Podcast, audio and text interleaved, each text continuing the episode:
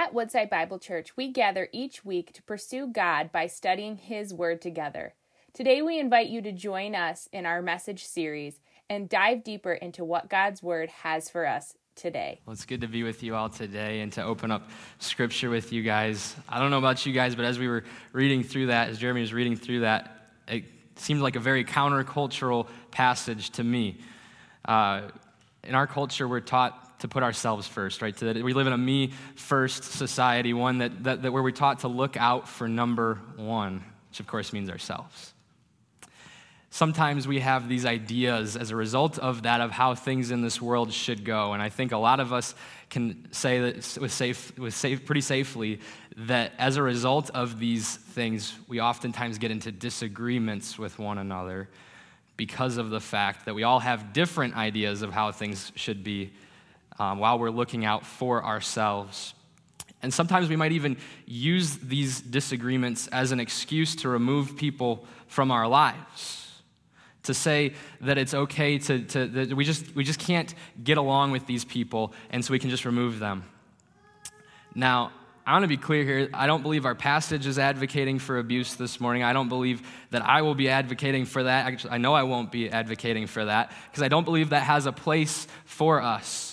But oftentimes, when we get into these disagreements where we clash with one another, we oftentimes see this as more of like the first thing we do is, is, is, think about how we can remove people from our lives rather than sitting down and having a conversation with them. Rather than that being a worst case scenario, it's one of the first things we often do. Maybe we even feel like we have valid reasons for doing this. Maybe we're just like, oh, our personalities just don't click. Or, or maybe we see other people treating these other people in that way, and we're like, okay, everybody else is doing it, so we can do that. Or maybe we're just not sure how to get along with somebody from the opposite political party. Or maybe we feel deeply hurt and sinned against by somebody that we love. I have a feeling that all of us have stories like this. Stories that we might not even want to share because in selfish ambition, we looked out for number one instead of hearing the heart of others. And, and, and we, we've, we've just taken these steps to remove them. Today, we're, we're going to look at three ways that we can extend grace even when it's hard. Because I believe this is a problem that we experience not just as a culture, but even within the church. First, we're going to look at how we can seek unity through humility. Kids, if you're following along with your, uh, with your sheets there, our first point today, that first blank for you guys is humility. We want to, to seek unity through humility. I want to look at verses 1 through 4 of our passage again. They say this So if there is any encouragement in Christ, any comfort from love, any participation in the Spirit, any affection and sympathy, complete my joy by being of the same mind having the same love, being in full accord and of one mind. Do nothing from selfish ambition or conceit, but in humility count others more significant than yourselves. Let each of you look not only to his own interests, but also to the interests of others. Right away, it kind of sounds like Paul is asking a question, doesn't it? He says, so if, and then he lists a, few different things that should define our Christian community. But he's not really asking a question here. He's continuing what he's been talking about at the end of chapter 1, where, he, where he's been talking about unity that we experience in Christian community with one another as we suffer for the sake of the gospel. And what he's saying is things like comfort, things like encouragement, things like participation in the spirit, affection, and sympathy these things we experience as we strive side by side with one mind, with one another in the gospel, as we go through the trenches of life with one another, and even as we go through the high moments of life, these things should define our Christian community. The question becomes is do they define our Christian community? Are we experiencing comfort, encouragement, participation in the Spirit, affection, and sympathy as we gather together with one another? And if we're not, we need to ask ourselves, why is that? What's wrong with the community that we are experiencing? Because this is what Paul is saying should define our Christian community. Maybe you've been a part of a community of believers before where this, these things have not been exhibited where these things were not present, and that's hurt. And I understand that. But that doesn't give us a reason to say that we shouldn't be in community. It doesn't give us a reason to say that, that always, every single time we gather together as believers, we will not experience this. No, that doesn't give us that excuse either. And so, if you're not in community today, I want to urge you to, to, to, consider joining a life group today, being involved in Christian community, experiencing unity within the body of Christ, because that's what Paul has in mind for us. Now, the question might become how do we live out unity as Christians? The answer doesn't, for this doesn't come in verses 1 and 2, but it comes in the charge given in verses 3 through 4, where it says to do nothing out of selfish ambition or conceit, but in humility consider others more significant than yourselves, to let each of you look not only to his own interests, but also to the interests of others. I think if we were to stop at verses 1 and 2, we'd all agree that this sounds good, right? That this, in theory, sounds like a very good thing to live in unity with one another. And I would say that it is a good thing. But I don't think we realize how hard it is until we get to verses 3 and 4 here, where we're given this charge. Because if we just stopped at the first couple of verses, it might be easy to try to say that we can push our own agendas onto other people that we are in community with, to say that we have to be in unity with one another. And so you have to agree with every little thing that I am telling you. But that's not what God has in mind for us when it comes to living in unity as believers. That's not what He has in mind for us at all. His, his idea is that we are to lay down these ideas of what we think things should be. That we're to lay down these ideas and take up the interests of others by counting them as more significant than ourselves. It's when we get to this point that we realize this is not easy at all. This is, in fact, hard. Tim Keller, in his book, The Meaning of Marriage, talks a lot about friendship, actually, because, well, friendship's very important to marriage, but it's also important to the community that we experience as believers. And several times throughout his book, Tim Keller comes back to these, uh, this idea that there are threads that unite us, that there are commonalities that we share that unite us as friends. Maybe these things are common authors or sports that we enjoy together or, or other hobbies, whatever those might be. Maybe it's a shared life experience, such as going to the same school or, or being on the same career path and trajectory there. These are threads that bring us together. But what Keller says is that in Christ, we share this thread of this thread with other fellow believers that unites us with Christ and other fellow believers. But he says that this thread isn't just an ordinary thread. This is more like a steel cable. And even that breaks down to some extent because it doesn't define the completely indestructible nature that we have with the bond that we experience between Christ and other believers. Thinking of others before ourselves is never easy. But it only takes one person living out of this relationship with Christ, this bond that we have with Christ, laying down our interests and taking up the interests of others to begin to develop a love for people, including those that we struggle to love. It only takes one person doing this. It's what we're called to do, right? It's what we're called to do is to lay down our interests, to take up the interests of others, to count others as more significant than ourselves.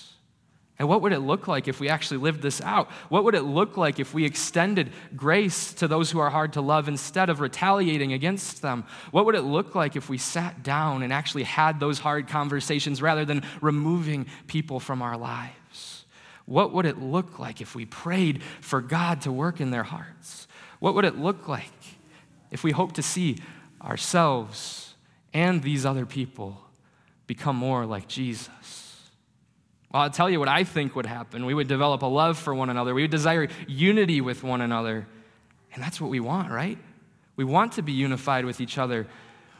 We should, we should uh, seek uni- unity through humility. Second, we should rest in the mind of Christ. Kids, that second blank there for you guys, for that second point, that blank is Christ. We should rest in the mind of Christ. I want to look at verses 5 through 8 of our passage now. They say this Have this mind among yourselves, which is yours in Christ Jesus, who, though he was in the form of God, did not count equality with God a thing to be grasped, but emptied himself by taking the form of a servant, being born in the likeness of men, and being found in human form, he humbled himself by becoming obedient to the point of death, even death on a cross. What beautiful hope is found in these verses. We see the heart of God for us, yet we also see the reason for the challenge extended to us to do nothing from selfish ambition, to consider others more significant than ourselves, to look not to our interests, but to the interests of others. We see this challenge lived out for us by Christ. On our own, this challenge might feel daunting if it wasn't for these verses. Maybe you even felt that as we went through the last point. You were wondering, why should others' interests take precedence over mine? Maybe it doesn't feel like others do the same thing in return for you. Or maybe you see that that's important, to count others as more significant than ourselves, to look to their interests first. But you're wondering, how is that even possible when you look at the sin that is in your life, when you look at the selfishness and pride that you see within you? I believe both of the answers to these questions are answered in these verses that we're about to look at. But first, I want to go back to verses 3 and 4 because I believe they are the driving force of this passage and really set up what Paul is trying to bring home here for us today. I think we need to acknowledge that on our own, we don't look to the interests of others first. We don't count others as more significant than ourselves. I think it's very clear when we think about how we don't get along with others always, that we do strongly disagree with people and, and, we sometimes feel extremely hurt or sinned against by people. And when we're going through these situations, I, I don't believe that our first response is to extend grace, to love these people even when it's hard to do so. I don't think that's our first response. I, I think that our first response is typically something along the lines of looking out for ourselves, looking out for number one. And I know I've seen this in my own life. I struggle to let uh, to love those who have hurt me. It's not easy for me to let others into my life, especially deep into my life. And sometimes it feels like, you know, when I'm doing that, that that's an extreme act of trust on my part. And there are times where it feels like that trust is taken for granted and it hurts bad. It really, really hurts sometimes it's hard for me to want to love people who have taken this trust for granted. But loving them is the very heart of God. I was reminded of this about a month ago. I was just thinking through this as I was going through the book of Hosea, and I was and I just was brought to my attention that so often we forget that we have hurt God in the same way that others have hurt us. I was studying Hosea and I came to chapter 11 in verse 7 where it says, My people are bent on turning away from me. And though they call out to the Most High, he shall not raise them up at all. God's saying that his people are turning their backs on him. They're saying they don't want anything to do with him. Now, I don't know about you, but when people turn their backs on me, my response is probably at least somewhere deep down, but probably even sometimes closer to the surface level, to want to do the same thing, to turn my back on them, to tell them I want nothing to do with them. But that couldn't be any more different than how God responds. It couldn't be any more opposite. We see in the very next verse, after he says that his people have turned their backs on him, that this is how he responds My heart recoils within me. My compassion grows warm and tender. When I was reading those verses, I think I just started weeping because it's so beautiful what God is saying here. And it's so contrary to how I want to respond when people have turned their backs on me. To respond by counting others as more significant than myself.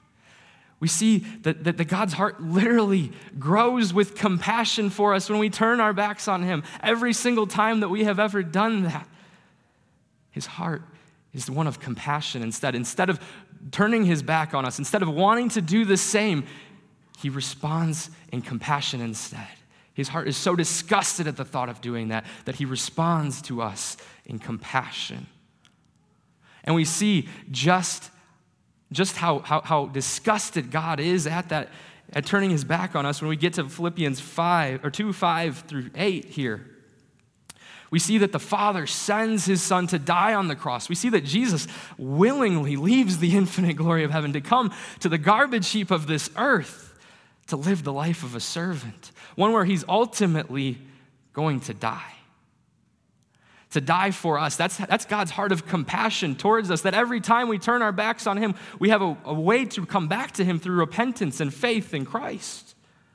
This is why we're to extend this grace to others because it's what Christ did for us. It's what Jesus did for us every single time we were turning our backs on Him, every single time we were looking to our own interests.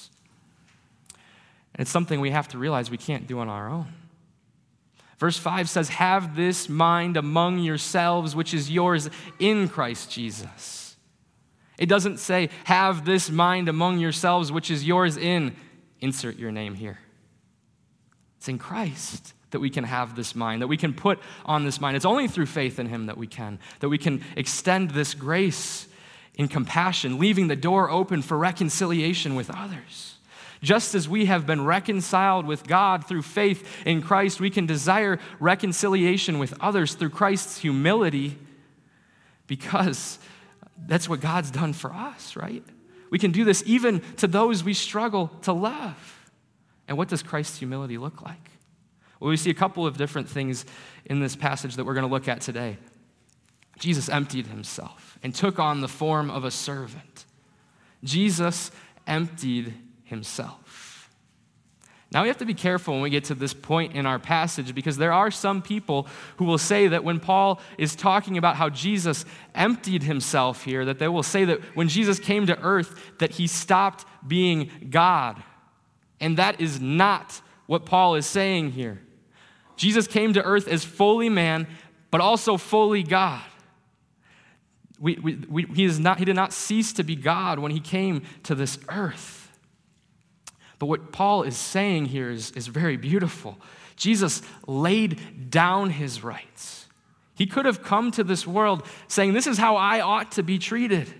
He could have done so even more perfectly than anybody else. Yet he didn't do that. He came as a humble servant He came as a humble servant. And as a result of that, he knew what it meant to suffer. He knew what it meant to go through times of hardship in his life because he went through it more than anybody else. He was rejected, he was despised, he was scorned, he was mocked, he was even crucified, which we're going to talk about in just a second. He is the man of sorrows who is acquainted with grief.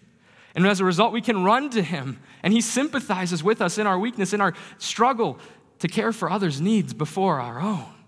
When we're even hurt at the thought of doing that, we can run to Him in those moments because He came as a servant, showing us our sin and need for a Savior. But Jesus' death also was, was a part of his humility. A text says that, that he humbled himself to the point of death, even death on a cross. Even death on a cross. Dying a death on the cross was the most humiliating and degrading death that Jesus could have died at that point. He was treated as though he was a criminal, yet he lived a perfect life. He had done nothing wrong, yet he was treated as though he had done wrong. He was treated as a criminal, and not only this, but he bore the wrath of the Father. Remember, every single time we've ever turned our back on God, every single time we've said, I'd rather look to my interests than yours, God, we deserved wrath for that. But Jesus paid the price for that. That when we have faith in Him, we know that, our, that the wrath that, was, that should have been directed at us was actually directed at Christ. That's amazing. That He came as a servant, that He died the death that you and I deserve. That, that's humility. That's true humility. It's perfect humility. It's humility that we can't extend on our own, We need Christ in order to do it. We need to have faith in Him in order to do this. We need to put on, or we need to rest in the mind of Christ. And third, discover the blessing of sacrifice. Kids, for those of you following along, that blank there is blessing. Discover the blessing of sacrifice. Verses 9 through 11 say this Therefore, God has highly exalted him and bestowed on him the name that is above every name, so that at the name of Jesus, every knee should bow in heaven and on earth and under the earth and every tongue confess that Jesus Christ is Lord to the glory of God the Father. Here we see that there's even more hope for us. Jesus didn't just die in our place. He didn't just come as a servant, but he, he rose again from the grave three days later by the power of God. From there, he ascended into heaven where he was exalted and bestowed upon him the name that is above every name. He's reigning currently at God's right hand. And this is such good news for us. Why? Because we are united with Christ in his death and in his resurrection. That as we lay down our interests and take up the interests of others, this is part of what it looks like to be united with Christ in his death. I don't, I don't believe it's the totality of it, but it's definitely part of it. And as we are, are united with him in his death, we know that we will also be united with him in his resurrection. That as we humble ourselves under the lordship of Christ, we will be exalted as well. We have a, an identity that is found in him, in Christ. And this is so beautiful that we have this here. So, are we going to live out of the mind of this world? Are we going to live out of the mind of Christ? The mind of Christ is where blessing comes from. It's through sacrificially laying down our interests and taking up the mind of Christ. That is, that's where, where, where blessing is found. But we're all born into this world having already had on the mind of this world, already living out of the mind of this world. We see this distinction very clearly in Philippians 3 18 through 21, where it says, For many of whom I have often told you and now tell you, even with tears, walk as enemies of the cross of Christ. Their end is destruction. Their God is their belly, and they glory in their shame, with minds set on earthly things. But our citizenship is in heaven, and from it we await a Savior the Lord Jesus Christ, who will transform our lowly body to be like his glorious body by the power that enables him even to subject all things to himself. We see the futility of living out of the mind of this world here. That we literally walk as enemies of the cross of Christ through this mind. We walk as God's enemies, saying we want nothing to do with Him. We're turning our backs on Him. And where is our God found? It says our God. And in that moment, if we're living out of the, the mind of this world, that, the God, their God is their belly or their appetite or their desires. Sounds familiar now, right? Their God becomes themselves and their own desires. It's not possible for us to look to the interests of others if we're living out of the mind of this world because we're set on earthly things on destruction, on our own desires. And it makes sense that these things are destruction when we're trying to find our identity in the things of this world. I mean, we just have to look to the threads that unite us together as friends with one another. Is that where we're trying to find our identity? In our hobbies, in sports, in authors that we enjoy to read, in relationships or career goals or whatever it might be? Is that where we're trying to find our identity in these threads? Because that's exactly what they are threads that can be easily cut and then they're gone. They're gone. They have no hope for us if we don't have hope in Christ. But if we were to try to take these scissors to the bond that unites us with Christ and other believers, if everything's coming out of that identity, there is nothing that can harm that bond. Nothing can harm that bond. And that's so good news for us that when we have the mind of Christ, when we live out of this mind, that we have been given brand new identities when we, when we place when we have faith in Christ. We have, we have new identities where we have been given citizenship that is in heaven under his lordship, where the things of this world will pass, pass away, which includes our bodies. We have hope because one day Christ will transform our lowly body to be like his glorious body. That's what an identity that is found in Christ looks like. And it's so beautiful. There's so much hope there. And I want to ask you is that your hope today? Is it? Is your hope there? And if not, submit yourself under the lordship of Christ. Repent of your sin. Believe in the work that he has done on the cross and in his resurrection to set you free from your sin, from every single time you have turned your back on God and gone and done what you've wanted to do instead. Do it. Our passage t- tells us that one day every knee will bow, every tongue will confess that Jesus Christ is Lord to the glory of God the Father. This is going to happen whether we do this willingly now or, or, or, or for, more forced on us in the future. This is going to happen. Every knee will bow, every tongue will confess Jesus Christ is Lord. So I'd urge you to humbly bow your knee to Him today, to confess Him as the Lord of your life, and experience the relationship that comes with Him, the most loving and compassionate relationship that you could ever be a part of. For those of us who are in Christ today, we shouldn't just see this event where every knee will bow and every tongue confess as some future far off event. Don't get me wrong, we have future hope there. But we should hope to see this as a present reality in our world as well, right? Isn't it good news that Jesus is currently reigning as king?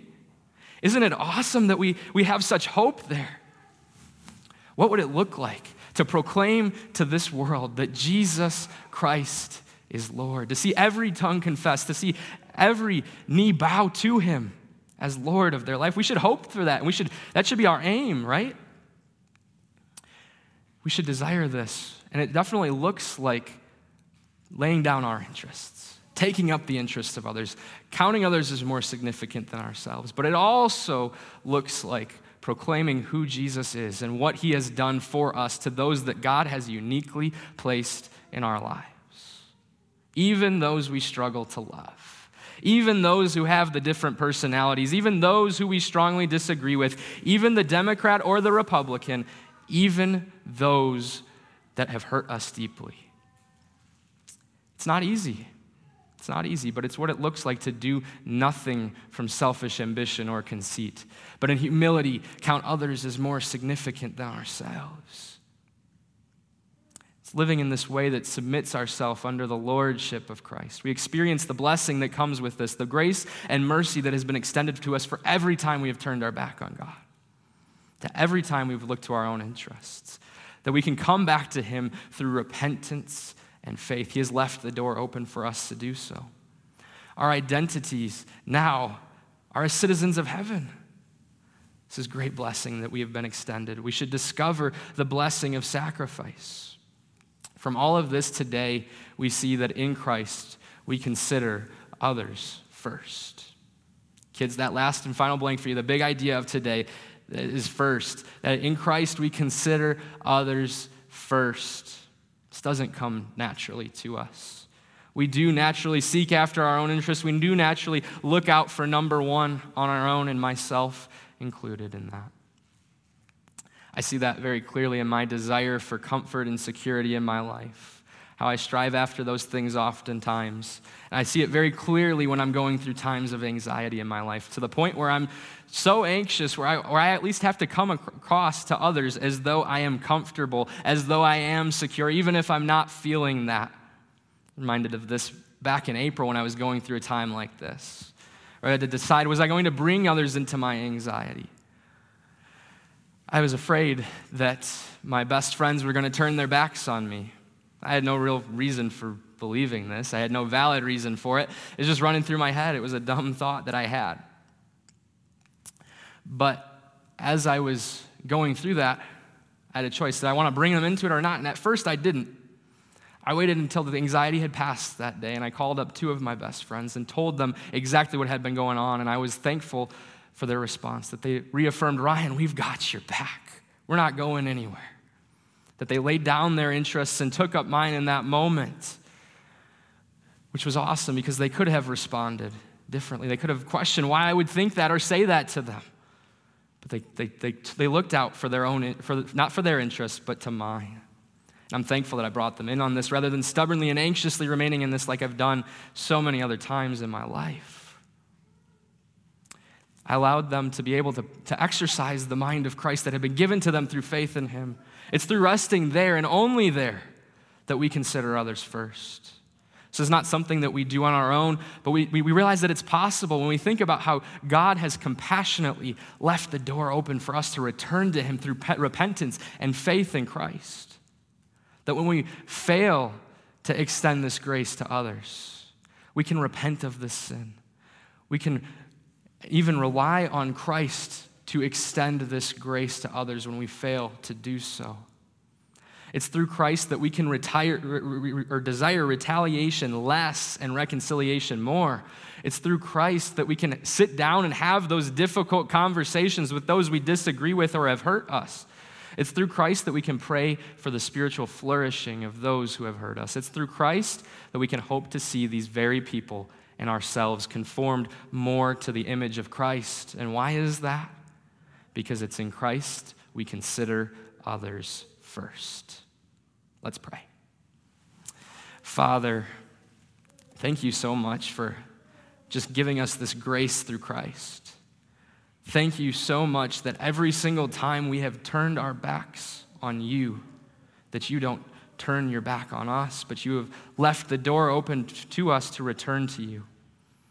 Would you help us to do that? Would you help us to repent of our sin when we see it and to bring it before you and rely on you to extend this grace, Lord? Would you help us to look not to our own interests, but to the interests of others, to count them as more significant than ourselves? Thank you, Lord for, the, for this. Thank you for that. And would you give us the extra grace necessary to extend this grace when we need it, Lord? It's in Christ's name that I pray. Amen. Thank you for joining us as we study God's Word together. We would love to hear how God is moving in your heart and get you connected into the Woodside Bible Church family. Head over to woodsidebible.org slash connect to introduce yourself to us today.